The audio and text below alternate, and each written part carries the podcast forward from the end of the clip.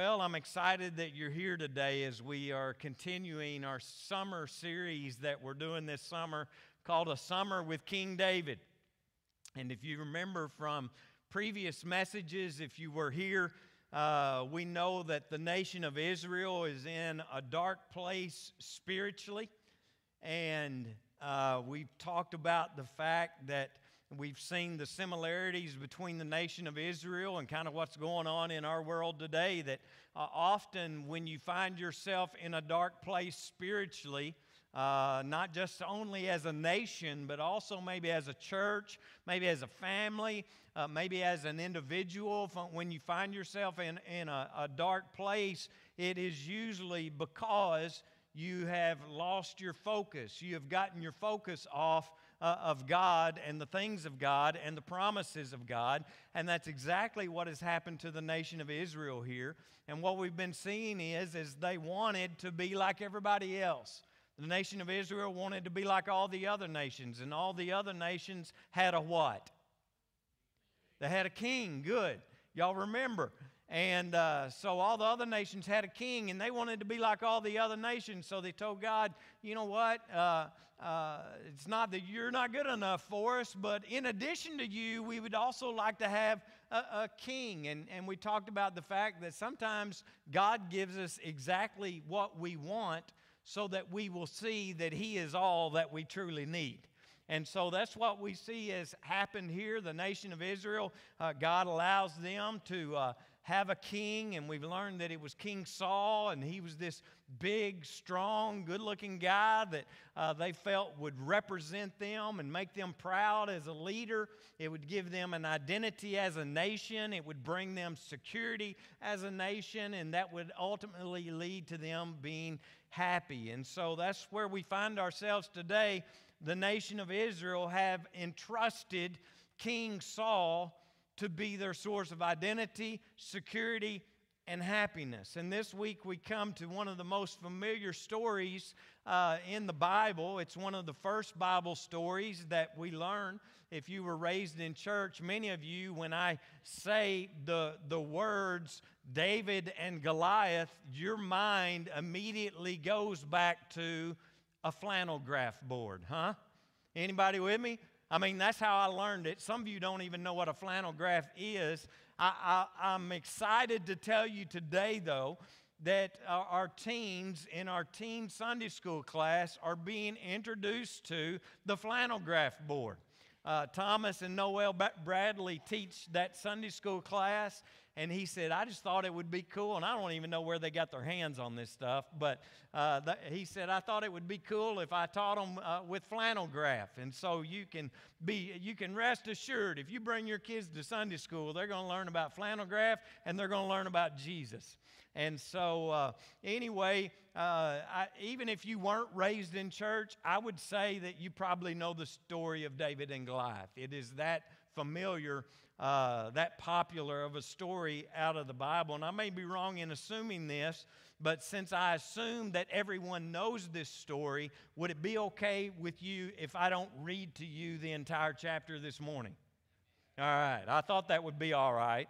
Uh, but I'm not going to read the entire chapter to you today because, in, in just a little bit, we're going to have a great celebration of four young people uh, that's going to be baptized, and that's one of the most important things that we can do today.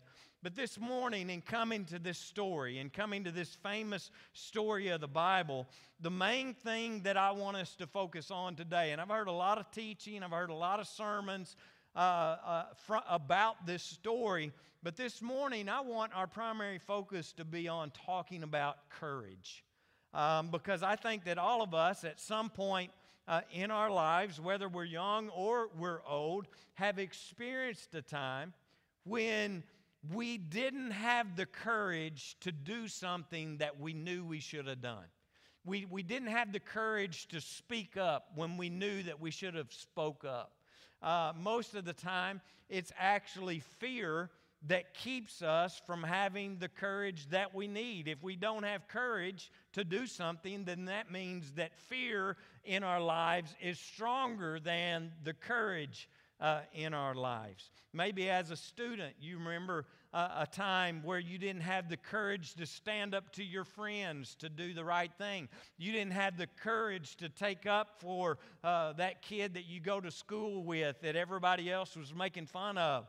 And, and, the reason that you didn't, well, maybe it was because you were afraid of what the other kids might say or, or you were uh, afraid maybe uh, that they might exclude you and not let you be a part of their group or, or, or part of their friend circle anymore. Maybe you couldn't muster up the courage uh, to ask a girl out, Caleb. I don't know if that's ever happened to you before, but um, Caleb's on the front row and he's the easy target. But, you know, maybe you didn't have the courage to ask the girl out, but you did, didn't you? You've got a girlfriend, don't you, Caleb? I, I think you do. No? but anyway, you know, or, or, maybe you didn't have the courage to let that young man know that you, you know, you were interested in, in, in him. And, and so, you know, the reason that you didn't do that was because of the fear of maybe being rejected or the fear of being maybe told no you, you're not you don't look good enough or, or you're not good enough maybe it was a time when you didn't have the courage to tell the truth about something and, the reason that you didn't uh, have the courage to tell the truth about something is because you were afraid of the consequences that were going to follow if you were to tell the truth. Maybe as an adult here today, you didn't have a, the courage to take, this, take a stand for something that was right at the business or at the place that you work or a business decision. And, and the reason why is because of these same fears that we had as little kids. We're afraid of what people might think about us or what people might say or what the ramifications might be for me if I were to speak out and take a stand for what is right in the workplace. And maybe you're here today and you can, you can relate to that in some way. Maybe you're here today and you can't relate to that at all because maybe you're just one of those people who are naturally fearless and not afraid of anything. Uh, but for most of us, here's the deal courage is a choice that we make. Having courage is a choice that we have to make. And so today, I, I want to uh, look at quickly at those of us who are not naturally fearless. Uh, those of you who are just naturally fearless and aren't afraid of anything, you can go ahead and leave. I'm not talking to you at all this morning. But for those of us who do experience fear in our lives sometimes, well, we're going to talk about uh, being able, how we can make the choice to have courage. And 1 Samuel chapter 17 is all about courage. And I think there are three different kinds of courage that we see on display here in this story this morning. First, we have King Saul, who we find out in this story actually has no courage at all right? And then we see Goliath in the story, and he appears to have a lot of courage, but in the end, I think we're going to see that all of his courage was just counterfeit courage. And then finally, we're going to see David, who displays for us real courage and what that looks like when we choose it. And since I'm not going to read this entire chapter to you this morning, it might be helpful if you find this in your Bibles or on your phone or however uh, you look at Scripture. 1 Samuel chapter 17. But the first thing I want to point out is something that we see here that's important in the very first verse of chapter 17. And God's word says this Now the Philistines gathered their forces for war. The Philistines gathered their forces for war. And I talk about all the time, it is important that we always understand the context of the scripture that we're reading in the Bible. We need to understand what's going on, we need to understand what is taking place, and, just so we don't, you know, pick and choose and pull out and make it say what we want it to say, we need to understand the context of it. And so the context of this Uh, is simply this on one mountain stood the Philistines, on another mountain stood the Israelites. Between them was a valley, and they say that this valley is about a, a mile wide, and they had gathered there for war. And war back then was not like the kind of wars that we have today. There's not airplanes that are flying over with these laser guided missiles that hit exactly where they hit. There's not, you know, these uh, uh, missiles on cruise ships out in the sea that, you know, have these guided missiles coming in. War was nothing like that back then. When you went to war, it was literally hand to hand combat. You were literally faced with your enemy. Face to face, you were fighting them, trying to kill the other person standing in front of you with your hands or with whatever it was that you might be carrying in your hands.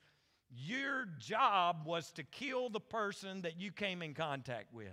And, scholars tell us that actually more people died back then from those wars, from infections, from wounds that they would receive during these battles than actually being killed at the time. And so they've gathered together, anticipating this hand to hand combat, this hand to hand gory and bloody time when they knew or, or didn't know if they were going to get to go home to their wife and kids and their families or not.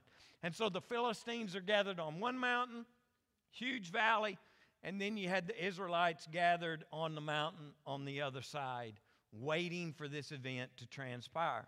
And the reason for the standoff, the reason all this was happening to begin with, was because the Philistines over here, where they're standing on their mountain, oh, by the way, that was the land that God had promised to Israel. God had said, This is your land. It was Canaan land. All right, and this was the land that, that, that you're supposed to be living on and occupy. And the Philistines had always been a thorn in the side of the Israelites. And, and so, where we're at today is the Philistines are living on the land that God had, don't miss this, God had promised to his children. God had promised to his, children. And, and so don't miss this. I, I, we've got to take every story from the Bible and we got to look at it through the lens of Jesus, number one, and then the lens of how does this, uh, how, what does this teach me? What does this say to me about my life right now? Because if, if we can't apply this to our lives that we're about to go out and live tomorrow when we leave this place, then, you know, it, it's really not relevant at all. So, what does this say to us? And, and listen to what's happening here again.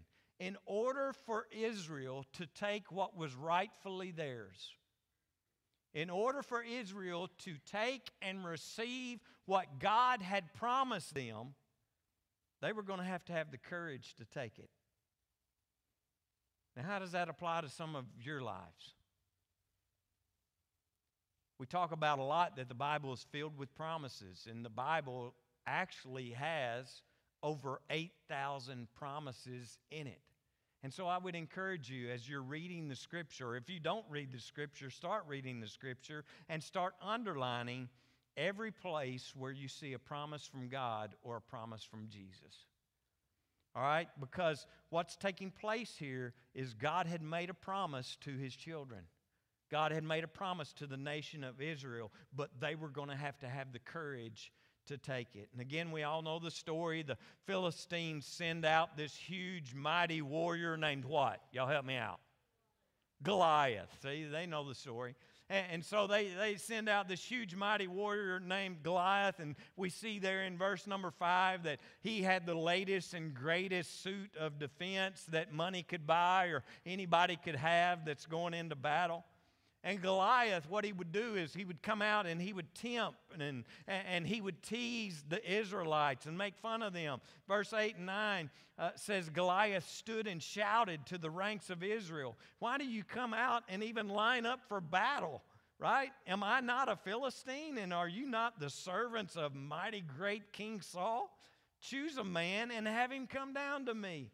If he's able to fight and kill me, we will become your subjects or servants. But if I overcome him and kill him, you will become our subjects and serve us. And then verse 11 says, Saul and all the Israelites were dismayed and what? Terrified. Anybody else's Bible say anything else? scared. Some, some translations say scared, some say terrified, right? And, and, this continued. Day and night, Goliath would come out and he would taunt them, and the Israelites were afraid. They were scared of him. They did not have the courage to stand up to the enemy. And don't miss this. They didn't have the courage not only to stand up to the enemy, but they didn't have the courage to take what was rightfully theirs that God had promised them. Why? Because they were afraid, right? They, they were scared. Even their mighty King Saul, it says here, was terrified. And if you remember back, the reason that Israel wanted Saul in the first place to be their king is because he was so big and bad and strong and a mighty warrior. He stood literally stood head and shoulders above everybody else. In other words, King Saul was their giant. He was their strong and mighty and capable giant, their man of war who they thought would guarantee them an identity who they thought would guarantee them security and would make them proud and make them victorious. And don't miss this today. This king that Israel had chosen to replace God has failed them. Now, I want you to think about how does this apply to our world today? How does this apply to our lives today and, and, and where we're at today? You see, we often choose things that the world tells us will give us identity, that will bring us security, that will make us happy.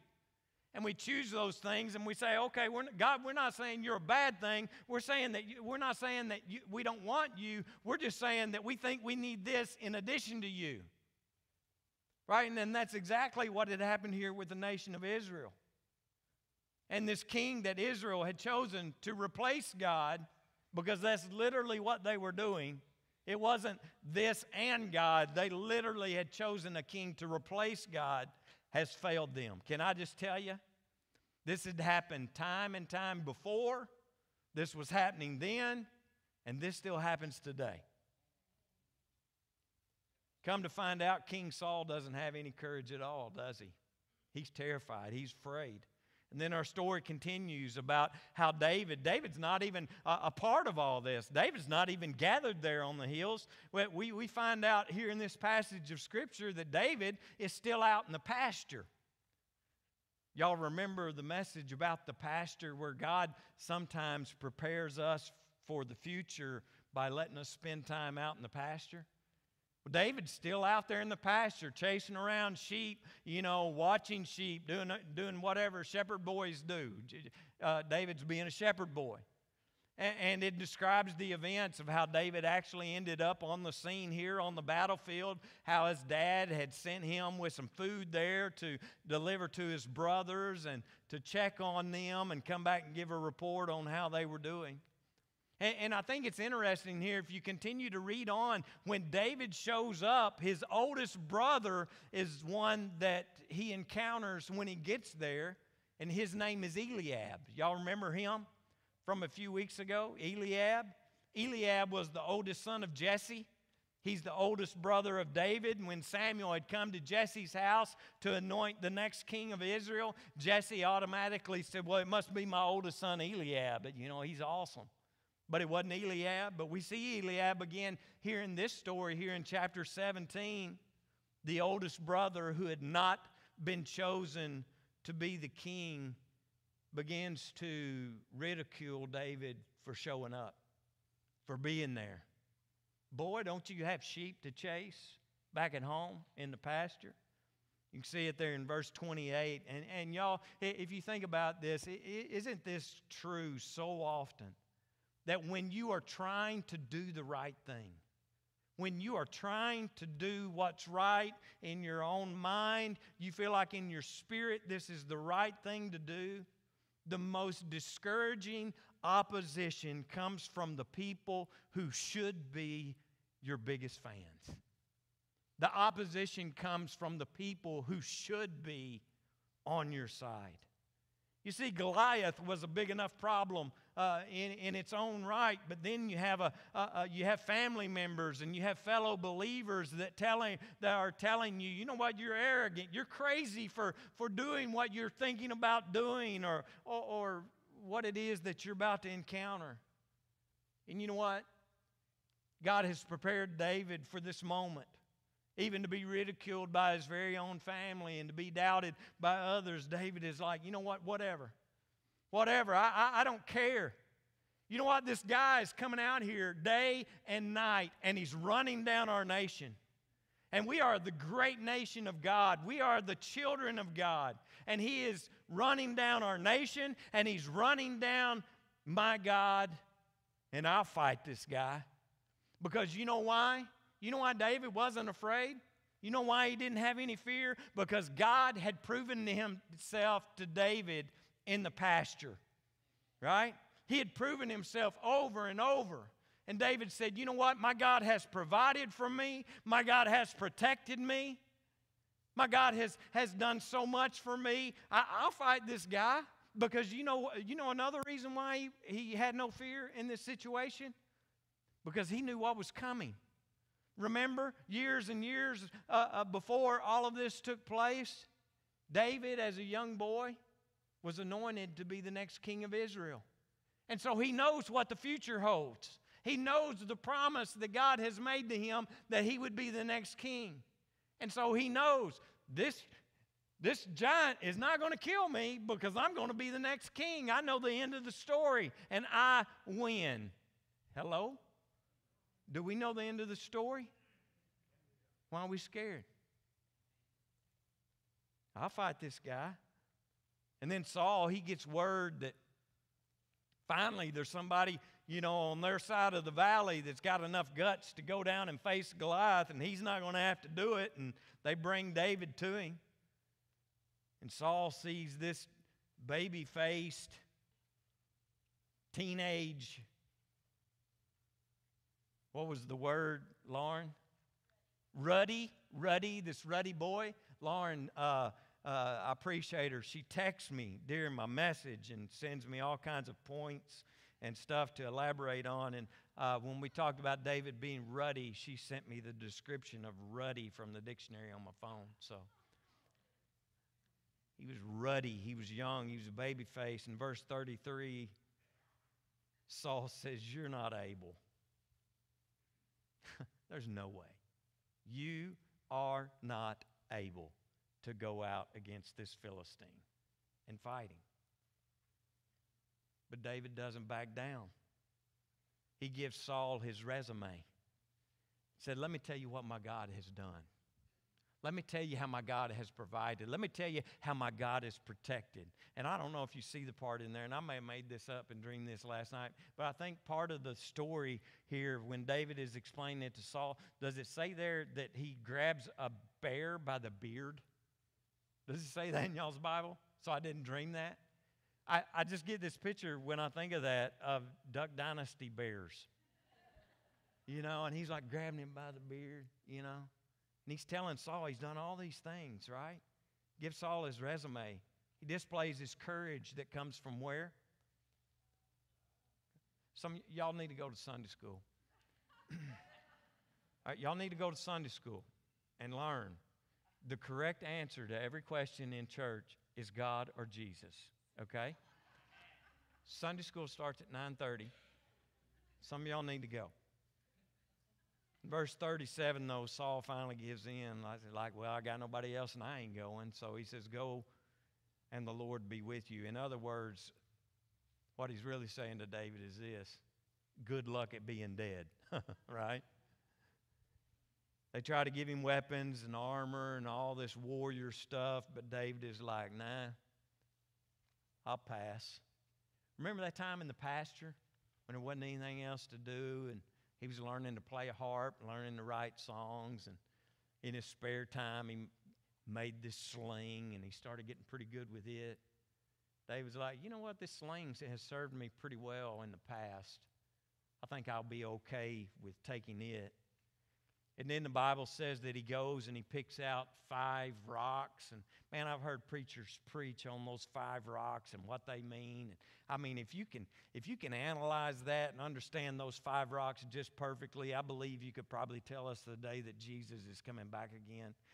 Um, I've heard other preachers take the five rocks and say what you know what they stand for. The you know the first rock stands for prayer. The second rock stands for courage. The third rock stands for tithing. The fourth rock stands for tithing. The fifth rock stands for tithing. See, I'm not that smart, so I, I, I'll be honest with you. I don't. I don't think the five rocks have any meaning at all. Maybe they do, maybe they don't. I just think he went and picked up some rocks because he knew he needed a rock for his sling, okay? And, and so I want to pick it up here. And uh, again, we've already heard it, but I just want to look at it again, starting at verse 40. With his sling in his hand, he approached the Philistine. Meanwhile, the Philistine, with his shield bearer in front of him, kept coming closer to David. If Goliath is so big and bad, why has he got a shield bearer in front of him? I'm just curious. I don't, I don't know. Somebody here I know has all the answers. You'll tell me at the end of the service. He looked David over and he saw that he was a little more than a boy, glowing with health and handsome, and he despised him. He said to David, Am I a dog that you come at me with sticks? And the Philistine cursed David by his gods. Come here, he said, and I'll give your flesh to the birds and the wild animals.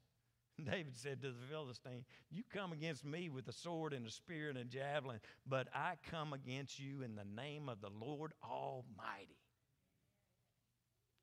the God of the armies of Israel, whom, oh, by the way, you have defied. And it ends here today. This day, everybody say this day. This day, the Lord will deliver you into my hands, and I'll strike you down cut off your head. All right, this is where it gets PG, kids. Y'all put your fingers in your ear. I'm going to cut off your head this very day. I'm going to give the carcasses of the Philistine army to the birds and the wild animals. And who's his audience here?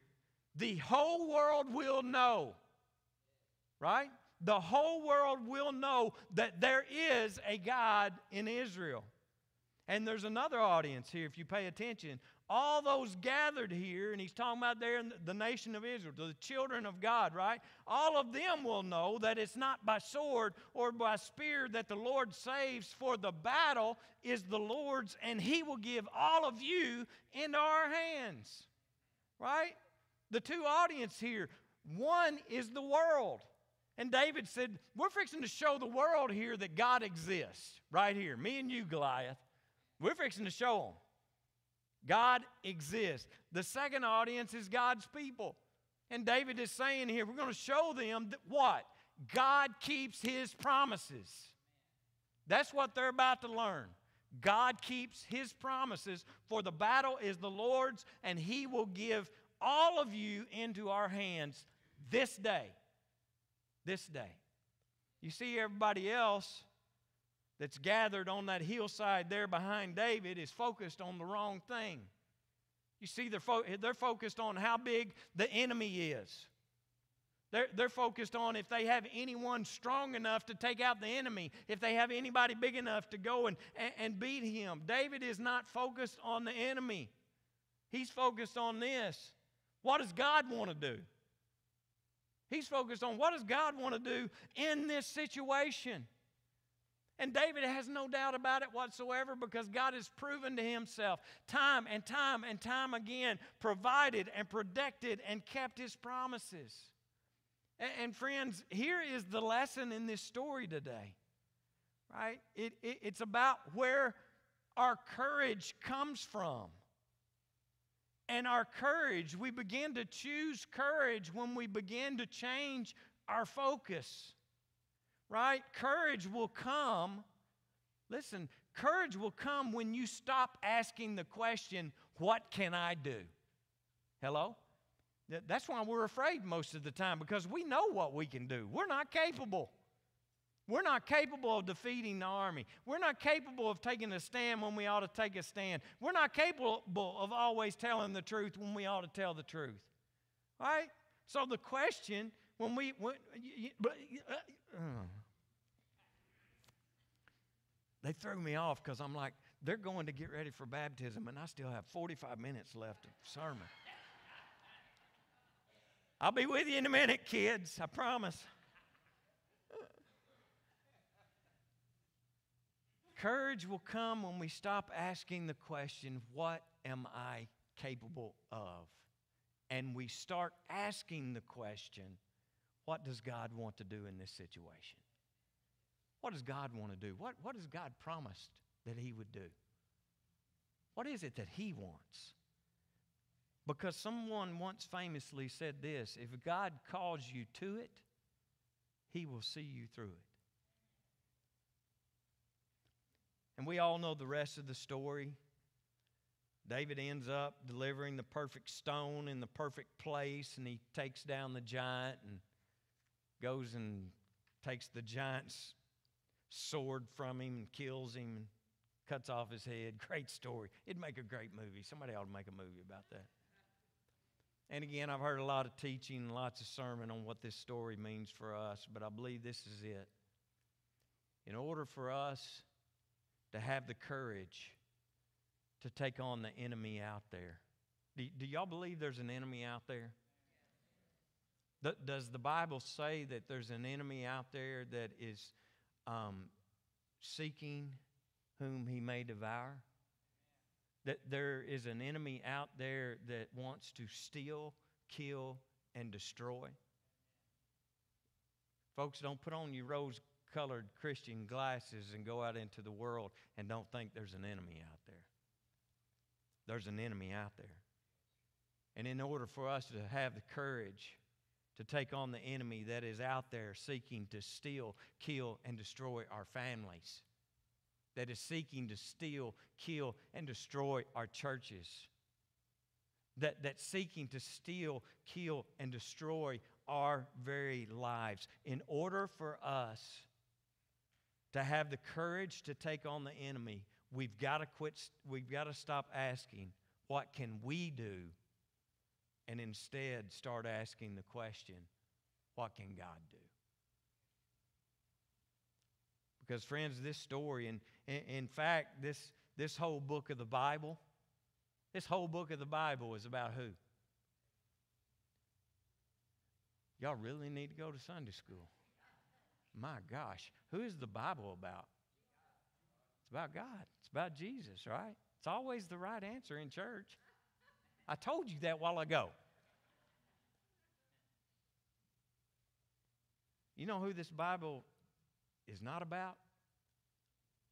You. It's about God. It's about what God has done It's about what God is doing. And it's about what God has promised to do. So, what if, what if we had the confidence and the courage that David had? Because honestly,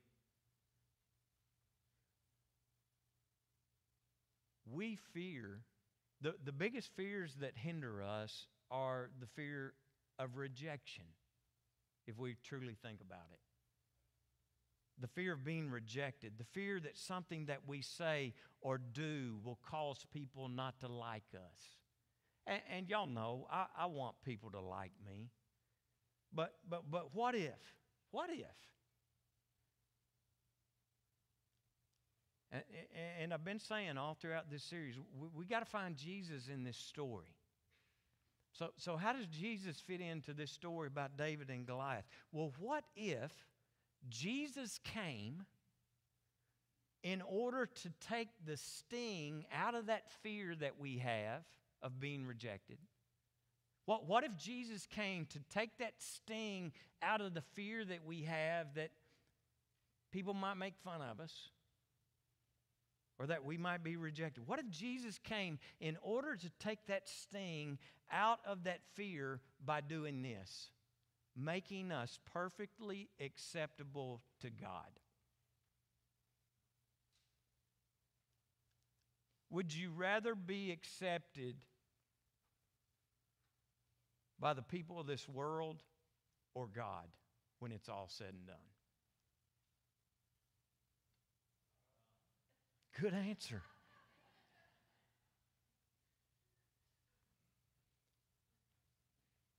Because here's the deal, folks. If we know that God is for us, then who could be against us? Is, is that a promise? Did He make us a promise? How come we hadn't claimed what's rightfully ours? If He's for us, then who, who can be against us? If we know that, if we know that, then here's the deal what other people think about us is going to become a lot less important to us. We might begin to realize that it isn't the opinion of others that we really ought to care about. You know, I, have I've done a lot of funerals lately. And, and I, I, talk about at, at, nearly every funeral. I did, I did one on Wednesday, and it was, it, was, it was hard. It was a hard funeral. Um, but I say at every funeral, I point at the casket or the urn, and I will say, when you get to this point in your life, it's too late to make these choices. Friends, when you get to this point in your life, it's too late to claim those promises. We got to claim them now. We got to live in the victory now because it's been promised to us now, right? And what other people think about us needs to be a lot less important than what God thinks about us. We can live a life like this because Jesus came and did what he did for us on the cross and on the empty tomb. He came so that we might have life and have it more abundantly. Jesus came so that we could be set free from the bondage of sin, from the bondage of the enemy. Jesus came to take the sting out of death. Because you see, at a funeral like I did on Wednesday, the sting of death was strong and very real in that place. But at the funeral, a memorial service of someone that we know was a saint and a true follower of God, it's not so hard to say goodbye because it's not goodbye, it's see you later. He came so that we might have life. He came so that we would be set free. He came to take the sting out of death. He came so that we could live a life of courage and confidence in who we are instead of living a life of fear. That's why Jesus came. That's why Jesus came so that we would be adopted into the family of the King of Kings. you should have set up a little higher. If you've accepted Christ, you have been adopted, you've been accepted, you've been invited to the table of the King of Kings. yes. And when we realize that, we'll come more near living in this courage and less in the fear. I was listening as we sang that last song that we sang, Because He Lives, I Can Face Tomorrow. Because He lives, all what is gone. Can we live in that? Because we choose courage. Courage is a choice that we make each and every day. So we got to get our focus off the enemy. Oh my goodness, it's bad out there. It's so bad. We got to get our focus off the enemy, get the focus off what we think we can do or what we can't do, and get our focus on the promises of God. The victory that has already been won through Jesus Christ. Here's the deal, friends. Like in the life of David,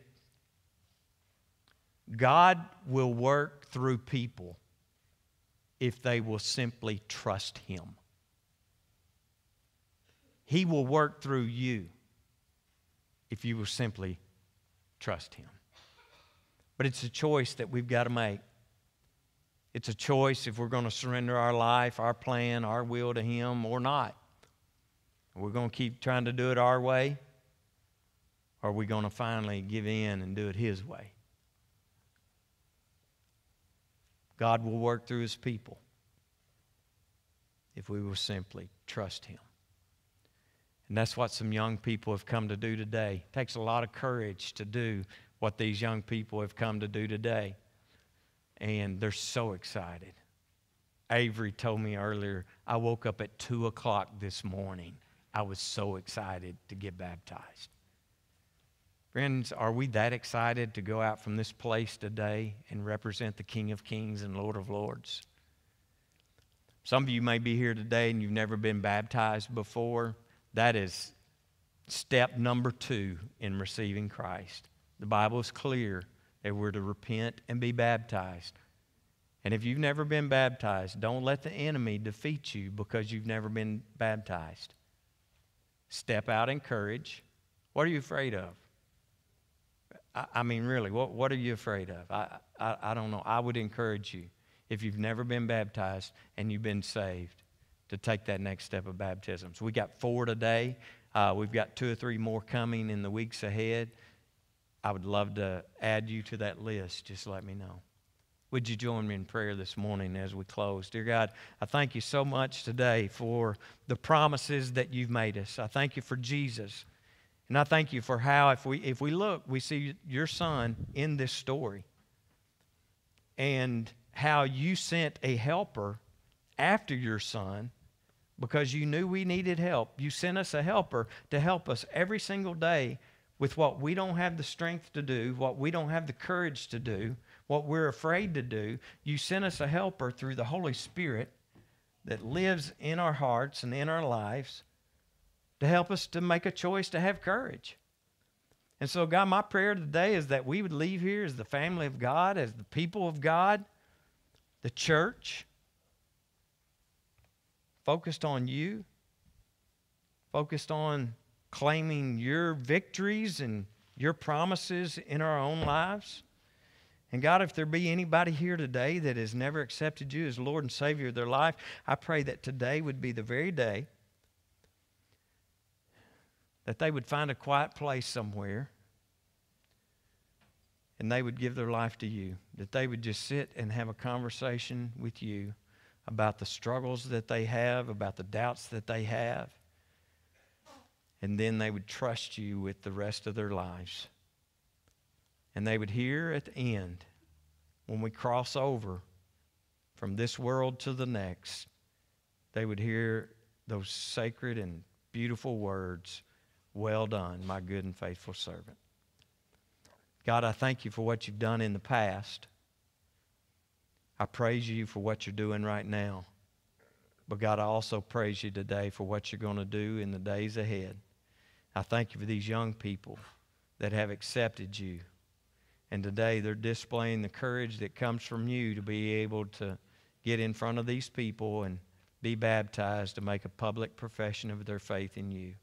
I pray that you'll continue to guide them and that you will use them in mighty in great ways to further your kingdom work here on this earth. Give them courage, God. We thank you for your love. In Jesus' name we pray. Amen. All right, so we've got a line of ladies over here, and I got a guy over here, and we're going to let the ladies go first, okay? And the first one in line is Josie, right? So this is Josie McGinney.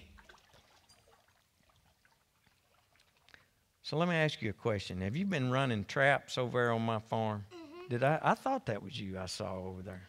This girl is a, a dandy. You're going to have to put both your feet on the floor, or this is going to be a train wreck. There you go. All right. Well, these young people that have come have learned about Jesus not only through our children's department, but also at home and uh, through their families. And there's a, there's a great legacy there And Josie, I'm excited to be able to baptize you today. But first off, I want to ask you have you asked Jesus to come into your heart? And yes, sir, she said. I love that. And you're going to live your life for Him? Yes, sir. Well, then it's my privilege today to baptize you in the name of the Father, and the Son, and the Holy Spirit. Amen.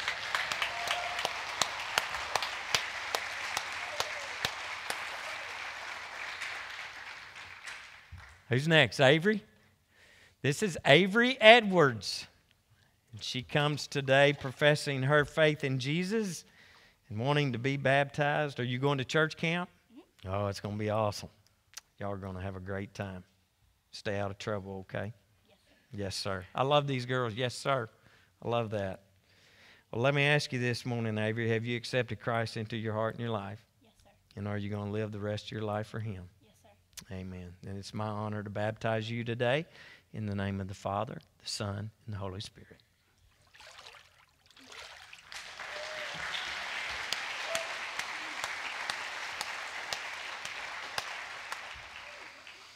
Ruby. Coming next is Ruby McGinney. And I think I've got pictures of you on my game camera too, running. Have I? Yeah, I thought so. I thought that was you.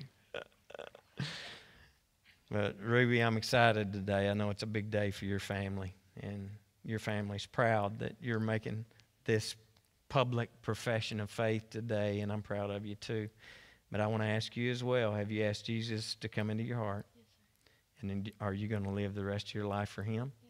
Yes, Amen. And it's my privilege to baptize you, Ruby, in the name of the Father, the Son, and the Holy Spirit. All right.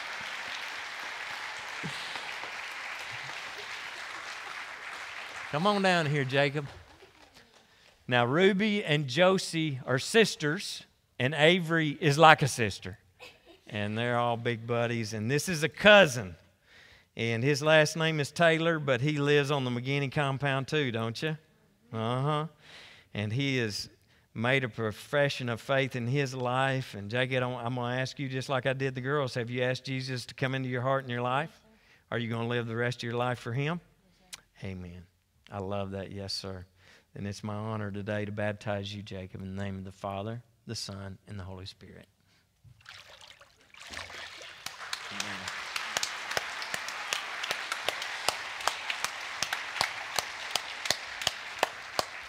Amen. Well, again, if you've never been baptized and would like to, just let me know, and we would love to get that scheduled for you. Would you stand with me this morning as we're dismissed and join me in our benediction together as we remind ourselves of who we are and who we've been called to be this morning? Read it with me. Lord, let us go out into the world in peace and dedicated to your service. Let us hold tightly to that which is good, supporting the weak, helping the needy and honoring all people. May the strength of God sustain us. May the power of God preserve us.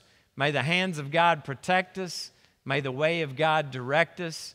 May the love of God go with us this day and forever. Amen and amen. I love you so much. I hope you have a great week. Remember, pray for our kids and sponsors at camp this week.